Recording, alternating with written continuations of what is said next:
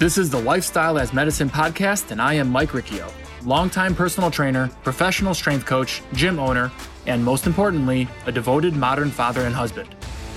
I've been fortunate to learn under some of the most intelligent minds in health and fitness over the past fifteen years, as well as work with amazing clients and athletes.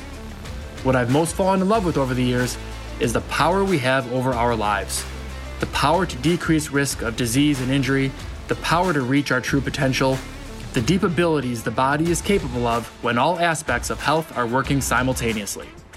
On this podcast, you will learn the importance of preventative health and how to optimize your habits to optimize your life. All right, listeners, here we go. We are on with Jimmy Choi. Jimmy was diagnosed at the way too early age of twenty-seven with Parkinson's disease. Today, we're going to talk about Jimmy's journey, and we're going to talk a lot about mindset. You know, obviously, Jimmy had different plans for his life. You know, he was in the technology field. He just started having children, and a diagnosis like Parkinson's, you know, changes things, but at the same time, it doesn't have to. And, you know, what you're going to hear about Jimmy is he's a person that once he got through what we'll refer to today as the dark stages, he really found a way to move forward in life and not just achieve what he was hoping for before Parkinson's, but significantly more. Not only did he successfully become a chief technology officer, which was his goal from a career standpoint, but he has raised well over half a million dollars towards the Michael J. Fox Foundation and Parkinson's. He has run hundreds, literally over a hundred marathons and half marathons. He has done Spartan races. He has done ultra marathons. He has been on the American Ninja Warrior show, the famous show now um, five times. He has a Guinness World Record. He is just such an impressive, impressive human being. And we're going to dig into the details, the dailies. What made him able to do what he had to do and to have the mindset that he does to now accomplish everything that he has, and the step-by-step process that got him from what was just the goal of walking around the block that has become obviously so, so, so much more. So this episode's for everybody, because as Jimmy will tell you, everyone is dealing with some type of adversity and some type of obstacle. And no matter what yours is, Jimmy's messages are going to help get you through. So listen in, check out Jimmy after you listen, and please don't forget to rate and review. Hi, Jimmy. Welcome, and thanks for being on, man. Oh, thanks for having me. I'm looking forward to our conversation. Yeah, yeah, a lot, lot of exciting points that we get to hit on today. To kick off, you know, I, I'd like to kind of jump right in to just Parkinson's in general. And if you could help people maybe, you know, define it on a little deeper level, and, um, you know, and then maybe that could lead up to your very early diagnosis of it. Yeah. You know, Parkinson's is, you know, like there, there's, there's really no way to dumb it down, but that, you know, it, it, you know, just for, for a layman's perspective, right? Essentially what's happening is that it is a, it is a neurodegenerative disease, means that uh, it's going to get worse over time. There is no cure for it, but essentially what's happening is that neurons in my brain are slowly dying. And these neurons are specifically ones that produce dopamine, the chemical in your brain that helps you control movement, right? The communication between your brain and your muscles. So these, uh, this dopamine is, is, is not being produced, and these neurons are slowly dying, which over time is causing me to start uh, losing more and more control of just my overall movement. And this is a thing that people most have a misconception about Parkinson's. Everybody always thinks tremor. Okay. But any muscle in your body can be affected by Parkinson's. Okay. Uh, in, internally, externally. Two examples that I like to give is that your intestines move, you know, food along your digest, di- digestive tract, and that is a muscle movement. So that in itself is also affected by Parkinson's, right? So people don't usually think about uh, constipation and things like that, and it could be really painful. So that's, I just wanted to bring that into the light, and, and mm-hmm. so that people don't immediately think, oh, it's just tremors. It really isn't, right? The other thing that I have to deal with every day is that, you know, those little muscles that contract and and uh, and tighten your, your eardrums and help you hear. Well, that muscle for me is, is constantly moving and tremoring. So I can't really hear out of one of my ears. And really, you know, all I hear is this, a lot of times it's just this fluttering sound because my eardrum is constantly contracting and, and releasing. But as you can see, how that could be really annoying over twenty-four hours every day, you know, seven days a week, et cetera, et cetera. But, you know, that's just, I, again, I just want to give everybody a, an overall picture. It's not just about tremors. Uh, there's there's a, there's a whole mess that, that goes along with it. But, you know, as far as my own personal experience with Parkinson's, I was diagnosed at a very young age. Uh, I was twenty-seven years old when I was first diagnosed with Parkinson's. The average age of, of, of diagnosis and onset is about sixty. So uh, anybody diagnosed before the age of fifty is considered young onset. And uh, about fifteen to seventeen percent of people with Parkinson's are considered young onset. I'm forty-six today, which means I've lived with the disease now for eighteen years. So, yeah, it's kind of sad to think about that. My my Parkinson's diagnosis is is, is a legal adult, right? Yeah. But, you know, every time I walk into a room full of p- other people with Parkinson's, they all look at me, and I'm usually the youngest one in the room, right? Because as I mentioned, average onset is age sixty. But, you know, when it comes to living with it, I've lived it for eighteen years. And those people who are sixty-five and diagnosed at age sixty-two, they lived it for three years. So really in a room like that, I become the senior in that group. Yeah. Right. Um, so, yeah, I mean, I was diagnosed in, in two thousand seven, and then fast forward to today, you know, it's eighteen years later. Uh, you know, it, it wasn't always it's I mean, it's Parkinson's sucks. But for the first eight years, I I think I did what any twenty something year old would have done, which is I try to ignore it. I try to, I try to ignore that disease away. I try to, you know, take a pill and I'll be fine. Right. And initially when I took the pill, I, I felt fine, but as this, as the disease progressed, I never made any attempts to, to, uh, to change my medication. It changed the way that I lived. It changed my lifestyle. Right. Uh, I was given a, a life-changing diagnosis and I didn't change my life. Uh, so for those first eight years, uh, those my symptoms began to just pile on top of each other. Uh, it's gotten to the point where I was uh, overweight because of I wasn't moving around. I had almost no activity to physical activity. Uh, I was two hundred forty pounds. I couldn't walk without falling over, so I had to use a cane. Yeah, I was I was angry. Uh, you know, everything bothered me. I was depressed, and I always say that during that time of my life, it's. It, it, it wasn't the life that I intended to lead, and it certainly wasn't the life that I wanted to live. So that was my my, my first eight years, and then something happened. I, I I fell down the stairs with my with my son. He was only ten months old, because I, I wasn't able to keep my balance, and that that jolted action. You know, I that moment in time, as I was falling down the stairs, and I, when I was at the bottom of the stairs, I looked up at my and my daughter and my wife. Staring at me, the look of horror in their faces, I decided that I needed to, ma- to make some change. Whatever it was, I, I was going to make a change. And that was in two thousand ten. And then, you know, I know we got a lot to talk about. So fast forward, yeah. uh, fast forward from two thousand ten to now, you know, just a, a, a couple of things. You know, I'm, uh, I'm an ultra marathoner. I've done hundreds of marathons and half marathons combined. I've been an American Ninja Warrior five times. I've got two world records, as you can see above my head.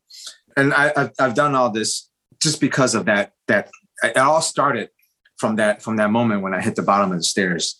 Uh, there was a mind switch that that flipped, and and, and it didn't happen overnight, right? It's, all this happened over the next uh, over the next eleven years and, and, and change. But uh, but yeah, and, and something up here had to change before any of that could have happened. Yeah, absolutely. Uh, you know, to, to take a step back on the science side before we go forward on the mindset. You mentioned dopamine. And on this podcast, we talk a lot about dopamine in terms of habits and positive experiences and pleasure. Mm-hmm. I think you brought up the lesser known side of it as a, as a huge component on the movement side of things. So I guess I'm, I'm interested to know on the, on the pleasure side of things, is there anything else that a lack of dopamine has affected in your life? You know, not, not that the movement side isn't enough, of course, right. But is there, is there anything else that a lack of dopamine has also affected in you? Of course. Uh, you know, people with Parkinson's, uh, I would say more than two thirds of people with Parkinson's experience depression at some point, um, you know, in, in, in, in their life, uh, you know, post-diagnosis or, or post onset of Parkinson's, uh, you know, it, it, and, and not just that, right. The the inability to to want to do things, okay, because you don't you absolutely there's just no pleasure in, in in in achieving anything, right? You don't have that, you don't have that that that thought or that that that internal jolt, you know, shock to your system, right? So mm-hmm. oh, I, I you know, it feels good to get things done. It feels good to do this. So what happens with people, a lot of it, with people with Parkinson's, and it happened with myself the fir- those first eight years, is that I, I, you just you just didn't want to do anything. Nothing made you happy. Nothing made me happy. And I and and things that I that I did, it, you know, it, it didn't have the effect that it used to have. So uh, I'm I, I'm used to be a huge golfer. I was a scratch golfer back in the day, and um, you know, loved the game, right? But after I was given the diagnosis, for some reason, just knowing that, you know, I I just it, there was no pleasure in the game at all. Uh, sure. Because when I'm out played, I can feel my game degrading, right? And and and that's instead of just going out having fun and still and, and still enjoying the game itself, it became a negative. So life outlook in life became more and more negative, and I think that that drives a lot of people with Parkinson's, uh, and that and, and that pleasure side is lacking. Uh, yeah, it's you know, it's fascinating because you know I, I read a lot of research on, and dopamine just comes up in a lot of the research that I tend to look at because I I do so much on the habit and lifestyle side of things. Mm. And you know the the original you know science was always that things were pleasurable because you had to go get them. It forced us to move, which is why dopamine had this dual effect. So you know if you wanted to go enjoy food, well, you had to get up and you had to go hunt for it. you know, and, yeah. you know, and nowadays. We get this overdrive because everything is is so much at our fingertips. So it's not hard. You know, we get a dopamine release with every swipe of social media, with every change of the channel, with every, it's just, it's just everywhere. Yep. So it, it's just it's just fascinating to hear it on this other side. So if we go into what you know, I saw your your wife describe these years as the dark years. Yeah. Yeah. You know, the, the years where you know you you did what I think most people would do. You know, it's like you said, especially especially someone in their twenties. You know, in your mind, I'm sure still unbreakable, still, you know, still nothing you can't do. Yeah. You know, I guess, you know, let me, let me take a, a quicker step back. Before this, you're, you're a chief technology officer. Where was life going for you before diagnosis? Where, what was the plan at that point? At least as far as you thought as, as a twenty-five, twenty-six year old. Well, I mean, it's, it's, it's at that time in my life, it's really focused on, on, on career and, uh, you know, building, building my life's work, right? Uh, and you mentioned that, you know, I'm, I was in the technology field. And back when I was twenty-seven, I wasn't chief uh, C T O yet, but I was certainly, I had certainly had ambitions. Actually, when we got married, I told my wife that by age forty-five, I was going to be a chief technology officer somewhere. I didn't, you know, whatever it was. And it wasn't going to be a, it wasn't going to be a tiny company. I told her that. So that was my, I was ambitious and that was going to be my goal. Cool. So my wife and I had plans to just travel, experience the world, uh, you know, before we had, before we have kids and, and really build our careers and, and, and build our life together as a, as a newly married couple back then, you know, and, and that was where I thought things were going. And, and of course, Parkinson's derailed that to a, to, to a degree. Um, and, and, you know, and, and it took, it took a lot of, a lot of learning on my part to sort of right that train, to get that train right back on the rails. Sure. Uh, so how old were you when you became a C T O? I was forty-three. ah, I beat, I did beat it. the goal. Beat the goal I did. still. I, I, I did it. Um, but yeah, it, like, it, it wasn't it wasn't easy. But then, you know, at the same time, by age forty-four, uh, I'm sorry, by age forty-five, I had retired. So, okay. You know, I've got I've got many quotes from you here, but but one is, you know, everyone lives with adversity, big and small, and you know, don't give up the things you love. So, you know, you're going through these, these darker years, obviously at that point, I'm sure at some point you're probably questioning the, the path in general. Mm-hmm. You're right. Everyone does have adversity and not, and not everyone has this major diagnosis like you, but everyone has something, everyone has something right. that either changes their plan out of force or just the lack of will. You know, I think things just, unfortunately, we are chemically and hormonally based beings and things do change.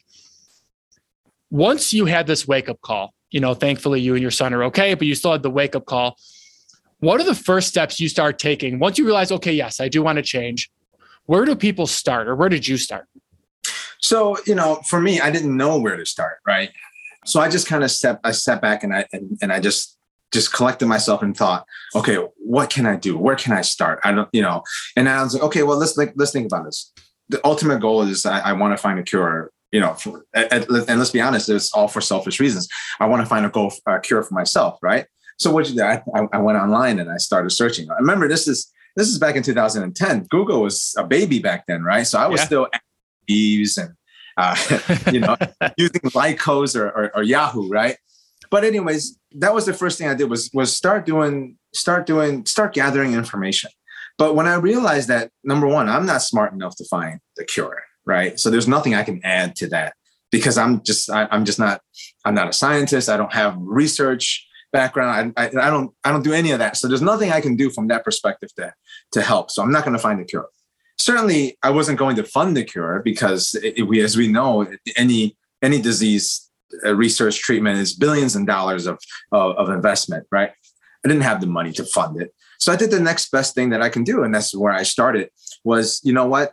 I know there are researchers out there doing their work, and and they're looking for volunteers in clinical studies and trials and things like that. So I used that opportunity. I went out there and I searched for as many clinical trials as I possibly can.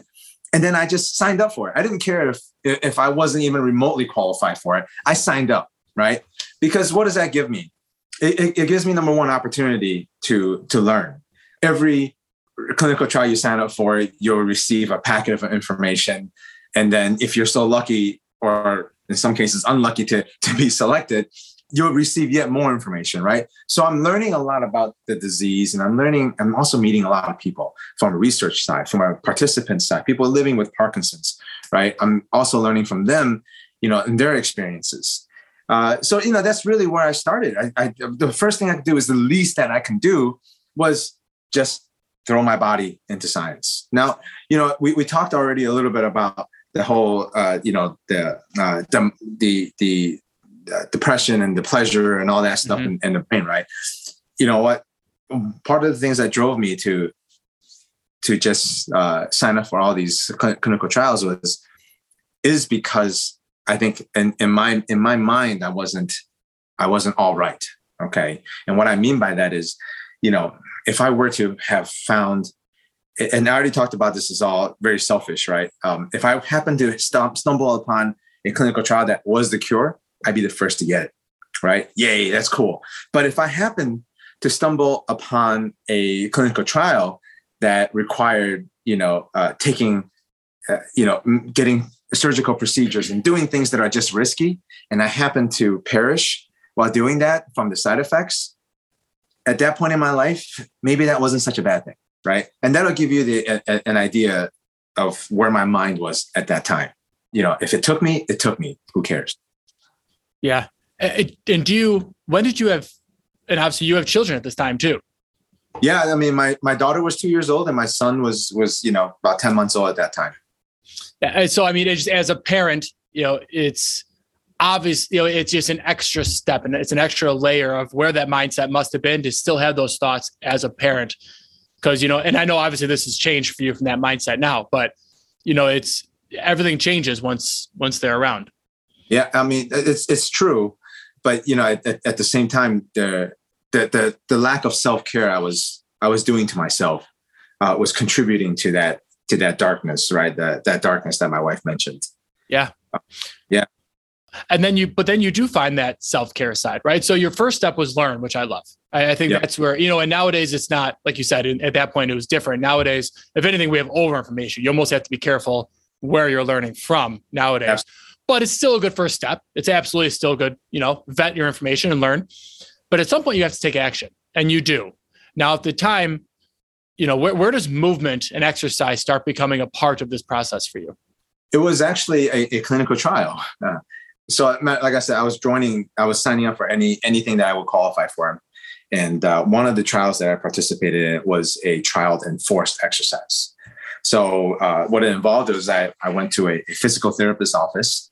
And the physical therapist would uh, would then, you know, go through a series of exercises where it's forced. So I'm either laying on a table and they're moving my body around for me, forcing me to keep up with it, or putting me on a powered machine that's moving my muscles for me and forcing me and forcing me to keep up with it, right? And then they're do- well, we're doing this study, and, and this was my really first experience into into how physical activity affected how my body Uh, was moving or, or reacting to to all that activity. And what I do notice started after a few sessions of that was that I, I felt better. Not only after those sessions, but hours after those sessions, I felt better. you know, and then, then on weeks that we didn't have these sessions, I didn't feel as good, you know? So that was really my first exposure into how movement. So I started thinking, you know what, maybe, maybe there's something to this, this movement. So I started doing a lot of these exercises on my own at home just to see if I would feel a little better. And lo and behold, it's, you know, I, I, I was starting to feel a difference. So that was a start. And then, you know, I, I like I said, I didn't, tr- I didn't try to boil the ocean. You know, I was a, I, I was an athlete growing up in high school. I know that, that, that, you know, nothing comes overnight. You got to work for it, right? You have to build muscle memory. You have to build endurance. You got to build, you know, everything. You have to train up for everything. So I just started doing maybe just a little bit more each day is what I told myself, you know, to get a little farther today on my walks around the block, uh, you know, with my family. And, and if I'm feeling good, maybe I'll take a couple of steps of jogging today. Right. And, and that's, that's where it all started. Okay. You know, and then eventually you, you do find higher levels, but before we get to that, you know, you've introduced a layer to something that I talk about every day. And I want to thank you for it because last two weeks, I've thought a lot about this. You know, for sixteen years, I've been a trainer and a coach, and, you know, I, I do a lot with, with trying to change people's lifestyle and, and having the goals be not secondary, but a, a component of, a result of changing habits. So, you know, tell people instead of focusing, hyperfixating on weight loss mm-hmm. or hyperfixating on, you know, having better mood, do the literal things every day. Cause those things are, are bigger concepts, but drink more water, move more every day. You know, you brought the layer beforehand. We've said the word mindset a few times already here, but you know, the struggle for people, even when we educate them, even when they know, is still the mindset that gets them to actually get to changing these habits and to actually do what they have to day in and day out. Now, I have to imagine how you feel physically changes quite a bit from day to day. Yeah. So I guess hour what to hour.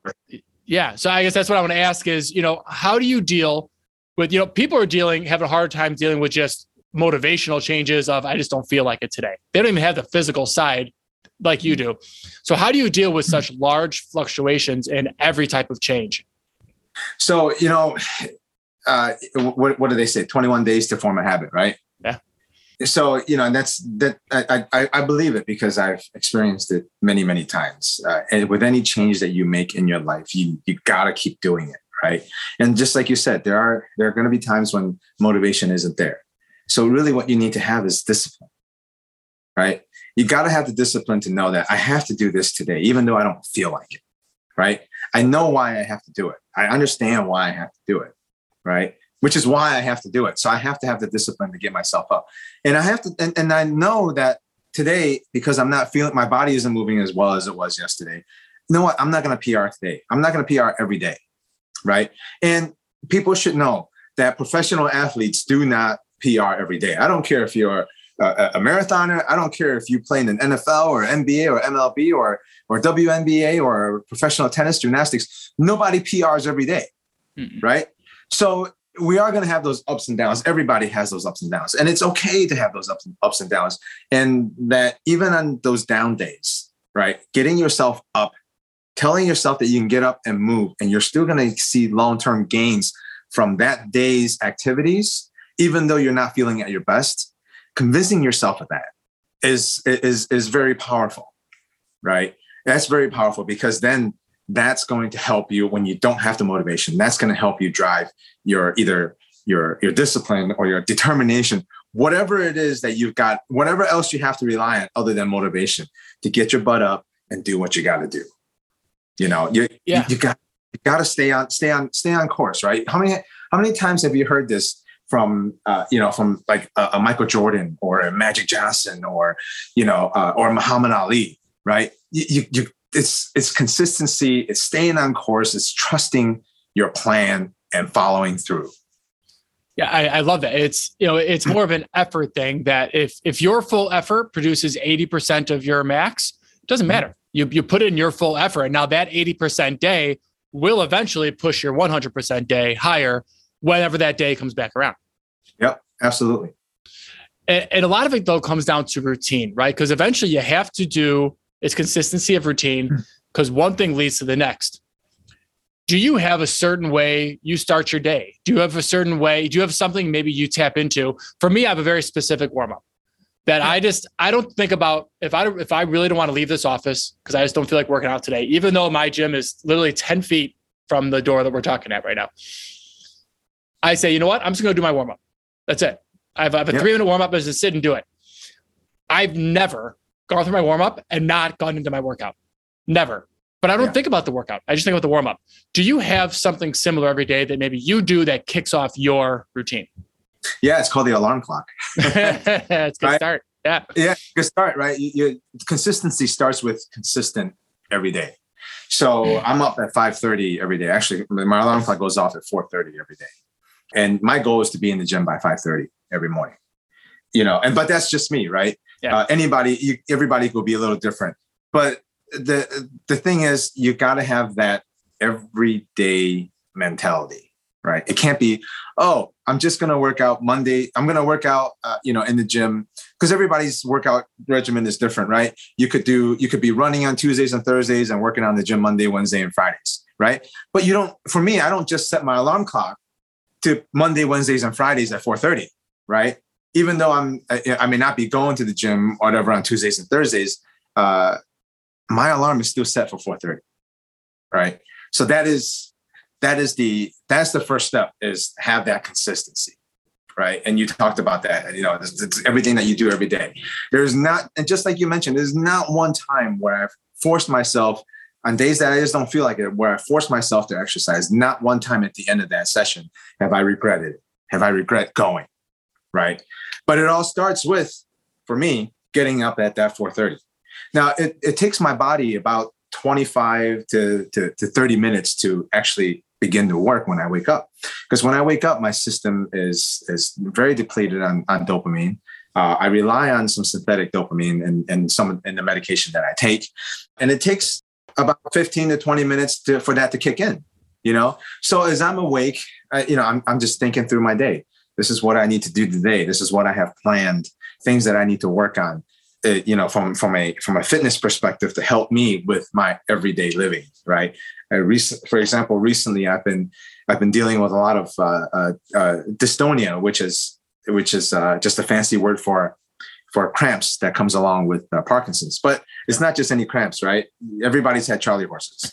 Dystonia doesn't go away after you stretch it out. Dystonia doesn't go away after a minute, right? Dystonia lasts for forty minutes to an hour, hour and a half.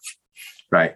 So, you know, I'm, I'm, I'm, I've been experiencing a lot of that lately. So I'm thinking, as I'm laying in bed, trying to get my, get my system start, kickstarted, I'm thinking, okay, what do I need to do today in the gym that's going to help my dystonia? Mm-hmm. Right. And I always get it in my, my neck and, and in my shoulders. Uh, and so I'm always thinking about the, the, the contra side to, to all of those, so that I can help get myself pulled out of that of the situation. So even when I am inactive, even when I'm still laying there, right? Plan, I'm, I'm planning out my day. I'm planning out what I need to do. So for the dystonia, I think you and I talked about a specific example too, where you talked about running and your toes curling. Yep. But you have run through that. Like I, one, I can't imagine what that feels like. But two, when's the first time that you realize, you know what, I can get through this sensation? My toes have cooled under. It really hurts to run, but I can get through it. But when is the first time? When's the first time you realize, you know what, I can get through this? And what example was that for you to get through other, you know, other forms of dystonia or other, you know, other similar events? Yeah. You know, I'm not going to lie to you. The first time I had dystonia while I was running, I quit. I stopped. Right. Uh, it was just so, yeah, it was so painful. Was in, and when I experienced it for the first time, trying to run with your toes curled under, you, you create blisters, you, you you put a lot of pressure on the nails, and it's just a lot of pain there, right? But, you know, and so it happened. I stopped, I walked, I went home, right? But it I didn't discourage me from coming back the next day to, to, to, to run again. And then when it happened again, this time I was a little bit further out from my house. So it became harder and harder to, to turn around and come home. Yeah. Ultimately, I got to the point where I was I was so far away from home, right, that I had a choice. I can call my wife to pick me up, or I can just see if I can power through it, right? So every time that it happened, I try to power through it a little bit more until I can't take it anymore, and I stop, right? Of course, with reason, right? I'm trying to be safe. I don't want to, I don't want to hurt myself. Sure. Right. Right. Uh, you have to know your own limitations. But then I, I realized that the, the more I did this, uh, the more uh, ways of of working around it that I played with. You know, uh, some of it is, is is could be frowned upon in the running world, right? Like like turning your your, your feet to the side and you're you're running along the side of your your feet. That's that that's not great form, right? And and I and I and I found that out, so I switched it. So, but instead, what I have found eventually that works for me through trial and error, and just, just again, keep going and, and keep doing it through trial and error, is that when my toes curl, I can continue on as long as I take pressure off of my toes.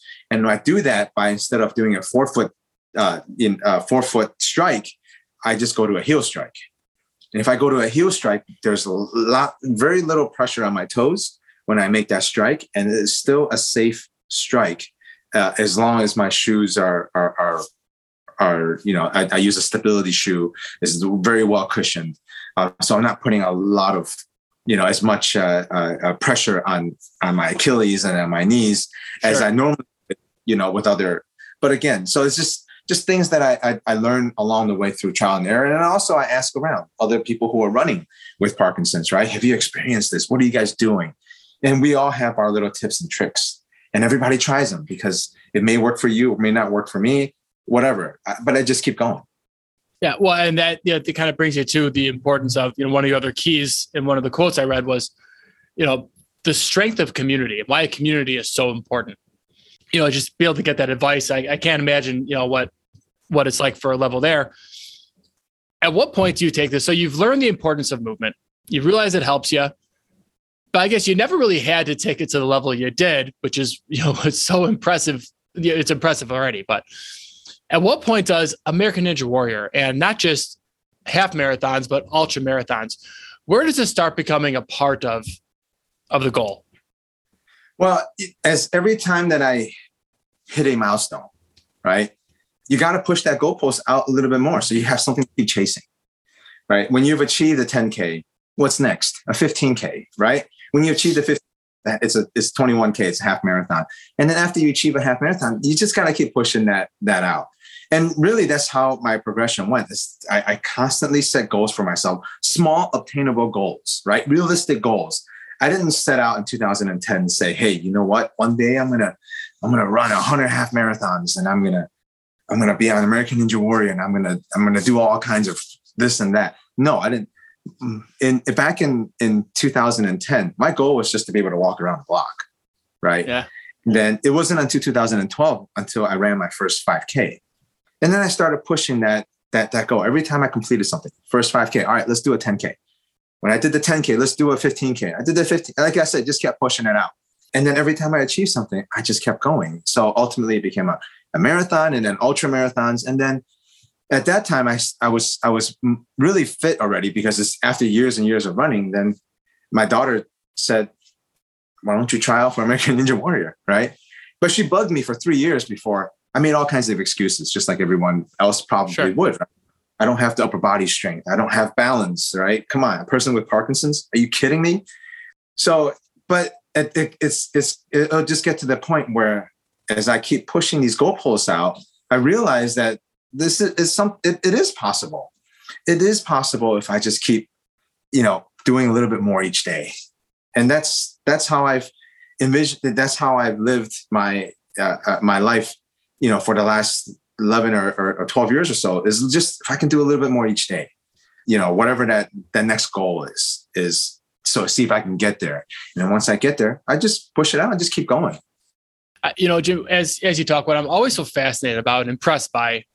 With you is, you know, I, th- I think most people see, they probably, if you know, if I went to your Instagram page, I think a lot of people might assume that a lot of the feats that you can do, and if and those who haven't seen Jimmy's page, you got to go see it. But you know, the the power of the plyometric push-ups, and you know, there's there are these really impressive feats of strength that one percent of people in the world can do. A lot of these you achieved after a diagnosis, after putting in work. They weren't things that you were able to do at twenty-two and then just maintained along the way. And I, you know, and I think it's this is a really important message, because people doubt themselves so much And they use much lesser reasons as as walls in their life, as as dead ends in their life to say, well, now, now there's definitely, now I definitely can't do this. And sometimes it could be just having kids. Well, now I have a kid. Well, now I definitely can't go, go follow this goal or that goal. So, you know, I, I just, I'm always so impressed every time I see a new video of you or something else you're doing, that all this came in when you had every reason to not attempt anything, let alone this level that you're achieving. You know, And, and and my comment to that is, and this is this, this is where we, we will really get into about mindset, right? Mm-hmm. Yep. People ask me all the time, you know, can you imagine how much faster you would be, how much stronger you would be, how much more, how much more agile you could be if you didn't have Parkinson's, right? I told, I stare right them in the face, and I always say, to be honest with you, if I didn't, if I was never diagnosed with Parkinson's, I wouldn't be doing these things that I'm doing today, right? I might be just sitting on the couch eating potato chips. You know, living my, just, just going about my everyday, you know? So I would never even have attempted any of this stuff if I did, if I was never diagnosed with Parkinson's.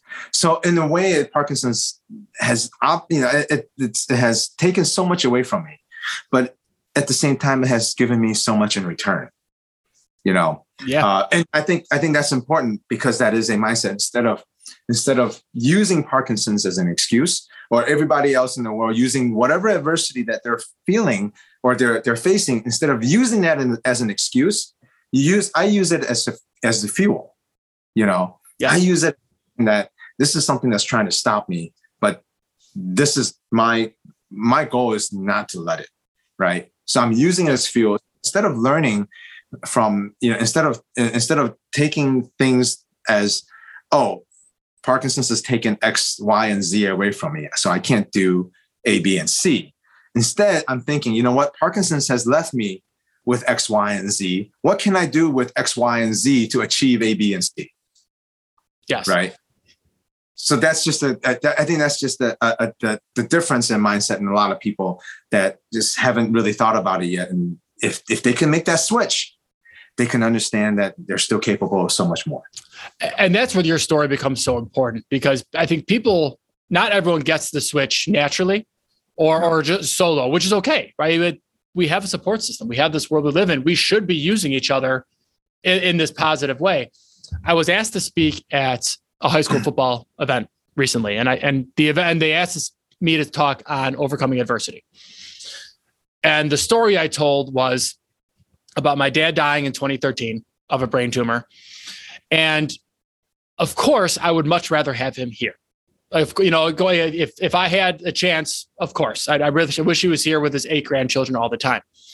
However, I I it's not lost on me that if I didn't lose him, I would not have this podcast. I wouldn't have been sitting there speaking to them at that event. I wouldn't be here getting to to talk to you today. And odds are, I wouldn't be sitting in my own gym right now. Maybe, but probably not. Cause that, cause once I got through my, my dark phase with that, cause mm-hmm. I went through, you know, went through my own, it, it's a, it's a different type of daily focus, a different type of motivation. So it's, you know, it, it's not that you're saying, oh, thank God I got this, or thank God my dad died. Oh. It's, I don't have control over that anymore. So now what am I going to do anyway? Yep. Absolutely. The world keeps turning, right? Yes. Yes, absolutely. So, you know, I, it's just really hard for people to, to find that point. You know, I'm, I'm lucky. I think I'll, I'll call myself lucky that I, you know, at some point I just realized I want to do something with this. I I'm, I'm not, I'm not okay sitting here being just a victim or having this story be something that just happened. And now it just becomes a mark on a timetable in my life. And then I just kind of just kept on going in the same way I was. But it's hard, right? It's really hard for people to take even lesser incidents and and turn them into something else. It is. And and and I and, and I said this earlier on already in, in the podcast, and I, and I want to say it again because it's important. Yeah. Right? When when life when life throws a change at you, that is life changing, right? You got two choices. You could you can continue the path that you're going, right? The change already happened. The life change already happened. And you can continue the path you're taking. And if it's not working for you, it's not, it's going to continue not to work. Or you can make a lifestyle change, right? To adjust for that life change that's just happened. so then you can find a path that works for you. Yes. Yes. It's fantastically said.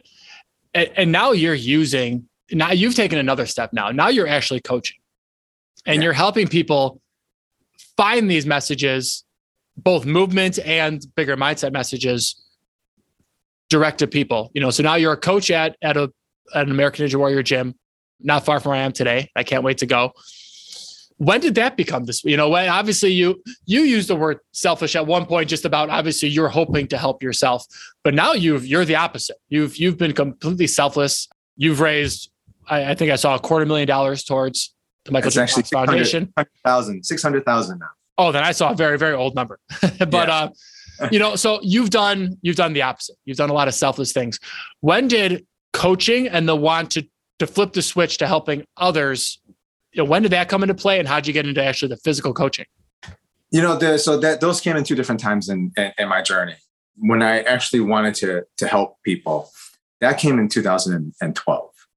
two thousand twelve was uh, the my my first uh, marathon. Right, first time I was ever going to attempt a marathon, it was Chicago Marathon. And when I signed up for that marathon, or when I tried to sign up for a marathon, I couldn't, because when I decided I was going to do it, it was September. And Chicago Marathon runs in October. And as we all know, these races uh, sells out, right? I, I, had, I had no idea back then that races sell out, right? Right. Bunch of crazy people want to pay, you know, three hundred bucks to run twenty-six miles. So in order for me to get into the race, I had to run for charity. And, you know, that, and that's when I found the Michael J. Fox Foundation. And then I decided, I, I called him up. I said, hey, I know it's a month from, from the race. Do you have any bibs left? And they said, yeah, Jimmy, we've got one bib. I'm like, well, cool. I'll take it. Right. They go, so, well, there's a catch. You have to raise two thousand dollars to, for, for this bib for the foundation. Right. I'm like, okay. I never fundraised that much before. Right. And so I did, I took it and I fundraised, but in order to fundraise, it, it, it forced me to open up my story to other people, mm-hmm. to tell my story. Why am I doing this? Why am I putting myself, putting my body through twenty-six miles of torture, right, to raise money for Parkinson's research? Well, because number one, I have it. Number two, I'm I'm finding out that exercise is helping me manage my medication. It's helping me manage my my on and off periods with Parkinson's. And I'm just, I'm living better through exercise, right? And because of that, because of me starting to share my message, I'm getting a lot of not only donations, but I'm getting people commenting and says, hey, you know what, thanks to you, you know, you're you're inspiring me to do this. So I'm seeing a lot of that feedback come through.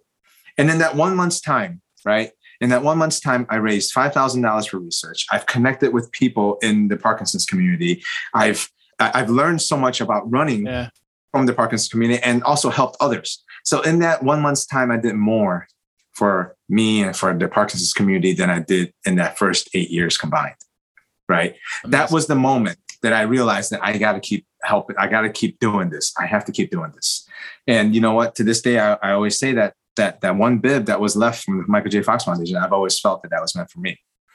So, so that's the, the side of of uh, you know, when I just when I realized that I should be helping others, right? But you know, coaching that coaching part didn't come until much much later. Uh, you know, until actually I didn't start coaching until two years ago, right before the start of COVID, when when everything hit, I I, I realized that. There, I've learned so much about the way my body moves, especially training for American Ninja Warrior with a balance, and how everything that I'm doing in the gym translates to my movement outside of the gym on a daily on a daily basis. And I was doing it at a really high level. So people are always coming up to me and asking me, well, how do you do it? What type of training do you do? And then I realized there's so much still more that I can give outside of the Parkinson's community, right? Mm-hmm. I can train people who aren't in the Parkinson's community. So I went and, and did all my certifications. Uh, and then I, I and, and because uh, Ult, uh, Ultimate Ninjas has been so great to me and allowing me to train, you know, they gave me the opportunity to become one of their coaches there. So today I, I coach adult fitness and adult obstacles. Awesome. It's, it's, it's awesome. It's fun, isn't it? Like it's, it's different when you, when you see, I mean, when you, when you feel yourself achieve something, it is, it's great and you love it and you make, you know, you're proud of yourself. But there's something a little different about, about helping someone and watching that light bulb go off, right? Yeah. When you, when you see someone achieve something for the first time, when you know they really doubted themselves and you look, see that look on their face, it's, it's really cool, isn't it? Yeah. Because I've experienced those moments, right? Yeah. those light bulb moments. And I want other people to feel that, you know, and, and, and let's be honest, not everybody can be coaches, right? No. It, it, it takes, and, you know, and it took a lot of convincing for myself that I can be a coach, but it came from, once again, feedback from those around me. Like, you talk about community all the time, right? When I was yeah. working out at the gym as a member, other people started to take, started to mimic or started to ask me and started to learn just from watching me. And then I realized, you know what? Instead of letting them trying to figure it out themselves by watching me do what I do, maybe I can explain why I'm doing the things that I'm doing. And then it will help them. And then it just, it just turned from there. And then I, I absolutely enjoy it. I coach people, able-bodied people. I coach people with Parkinson's. I coach, you know, whoever it is that is willing to put in the hard work, I will coach. Yeah. Well, it goes back to you said, everyone has some type of adversity, mm-hmm. you know, and, and, and everyone needs health. And I think that's where these two things really need to be connected more. And I think that's something you found, thanks to that trial, you found it early on, the, the need for movement and health to, you know, to, to connect to what was going to help you. But, um, so I, I think everyone needs you, you know, ev- yeah. everyone needs, needs that, that person that's going to, going to remind them on the hardest days. Cause it's easy to coach people that always want to be here. Yeah. It's fun, but it's not difficult to do.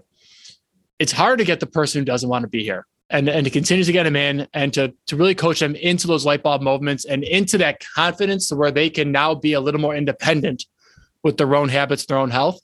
That's the hardest part about coaching. Yeah, absolutely is. And, and, and it all goes, and, and it all comes back right back to, to surrounding yourself with, with people, you know, who are going to make you better. No, the, the ones that are, that are going to make snide comments at you behind your back, mm-hmm. you know, who cares? You don't need yep. those people. Right. But, but if you start, like, even coaches have coaches. Yes. Right. So I have coaches when it comes to fitness. I have coaches when it comes to obstacles. I've got coaches when it comes to running. I have different coaches for different things, right? Because I'm not an expert on everything, and I need to rely on expertise from other people. So people need to realize that, that just because you're, you're you're a coach doesn't mean, number one, you stop learning. Number two, doesn't mean you don't need other people to help you. No, I, if anything, I think it's the opposite. I think yeah. what's what's made me a successful coach is the fact that I I always want to be, I never want to be the smartest person in the room. I never, you know, I I really yeah. always want to keep learning, because that's how I help my clients the most, my members the most, is by continuing to learn new ways to approach different problems. Yeah. And then also learning from your clients, learning from people that you work yes. with, right? If, you know, uh, you know, they, some, some clients are a lot of, a lot of times clients are more fit than the coaches themselves. Right. And, but other times, even the, even the clients who are working their, their goals to, uh, towards their fitness, there's something f- for me as a coach to learn from, from, from those people. Right? Absolutely. So, um, and that's going to make me better, and that, and, and in return, hopefully make everyone else better. So it's, it's, it's always a, it's, it's always a give and take relationship. Absolutely. It is. Absolutely. Exercises. I've been wanting to ask you this question because I'm curious. One, do you have a favorite obstacle? Uh, my favorite obstacle is, um, yeah, I, I would say it's, uh, it's, it's some, is anything on the salmon ladder. Ah, okay. Yeah. So, you know, salmon ladder, it's, it's, it's a tough obstacle, right? But when, when it comes to like adding levels to, to, to the, to the salmon ladder itself, like transferring from, from one side to the other, moving that bar, bringing it with you as you go and you work your way up against gravity. Um, you know, it's, I, I, it's a lot of fun. Um, and, uh, it, yeah, I, I just love it. It's, it, it's, it, and that sound of when that bar just hits, that clanking sound, it's, it's, um, it's pretty cool. It's so hard. So hard. I I can get a couple, but not like you can. And what's something that you can't achieve yet that you're working on? Uh, a handstand, anything. So, you know, with, oh, okay. With, yeah. With, with, with tremors, you know, it's, it's really tough uh, for me to find my balance, especially tremors in the, in the arm. And then there's internal tremors that's going on. So when I'm, when I'm trying to find that balance, I'm trying to, trying to achieve a, a, a, you know, non-wall assisting handstand. It's tough. It's tough. I, I, I know I can hold my, I can hold myself up. I know the strength is there. Now it's just a matter of finding that balance, but that's something that I've been struggling with for a long time, and I'm constantly working on it and, you know, making, making strides a little bit at a time. Yeah. Hopefully I'll get there one day. uh, I, I have zero doubt that you will, and I'll look forward to that video. Jimmy, today's been awesome. I really want to thank you for, for taking the time. Where can people find you, and where can people find more and learn more about Parkinson's and, and contribute? Yeah. You know, I can be found on Instagram, on uh, TikTok, on Facebook. It's at J C Fox Ninja for all three. You know, as far as Parkinson's uh, is concerned, the, go to reliable sources. The Michael J. Fox Foundation is a good one. The Parkinson's Foundation, the Davis Finney Foundation uh, is another one. Davis Finney is an, is an Olympic gold medal cyclist who lives with Parkinson's. And then, of course, the Brian Grant Foundation is another good one to go to. Brian Grant is a is a former N B A player who was diagnosed right in the middle of his playing career. So those are all good sources uh, to to get information about Parkinson's. But yeah, you know, it's it, I, I encourage everybody to at least know the basics about Parkinson's. Um, you know, it's it, it's a very there's there's a stigma around that disease uh, in the public. Nobody ever wants to talk about it, including people with Parkinson's. So that's one of the things that I'm trying to change as well. Yeah, well, Jimmy, I, the, the world the world needs more people like you in every avenue for every for every disease, and in just in general for a mindset and just to to become better. So, you know, I'm I'm grateful to have met you, and I'm grateful that that you exist and you're doing what you're doing. So, thank you. Well, thank you. That's very kind of you. Really appreciate it. Uh, absolutely. Stick around for a second. Viewers, thank you. Uh, definitely check out Jimmy. All the notes will be in the show notes as usual. And uh, don't forget to rate and review. We'll see you next week. Thank you for listening to the Lifestyle as Medicine podcast. Find more episodes like this at w w w dot lifestyle as medicine podcast dot com and visit w w w dot mar health and performance dot com and at Mar Health and Performance on both Facebook and Instagram for more great content and information about programs. Have a great day and see you next time.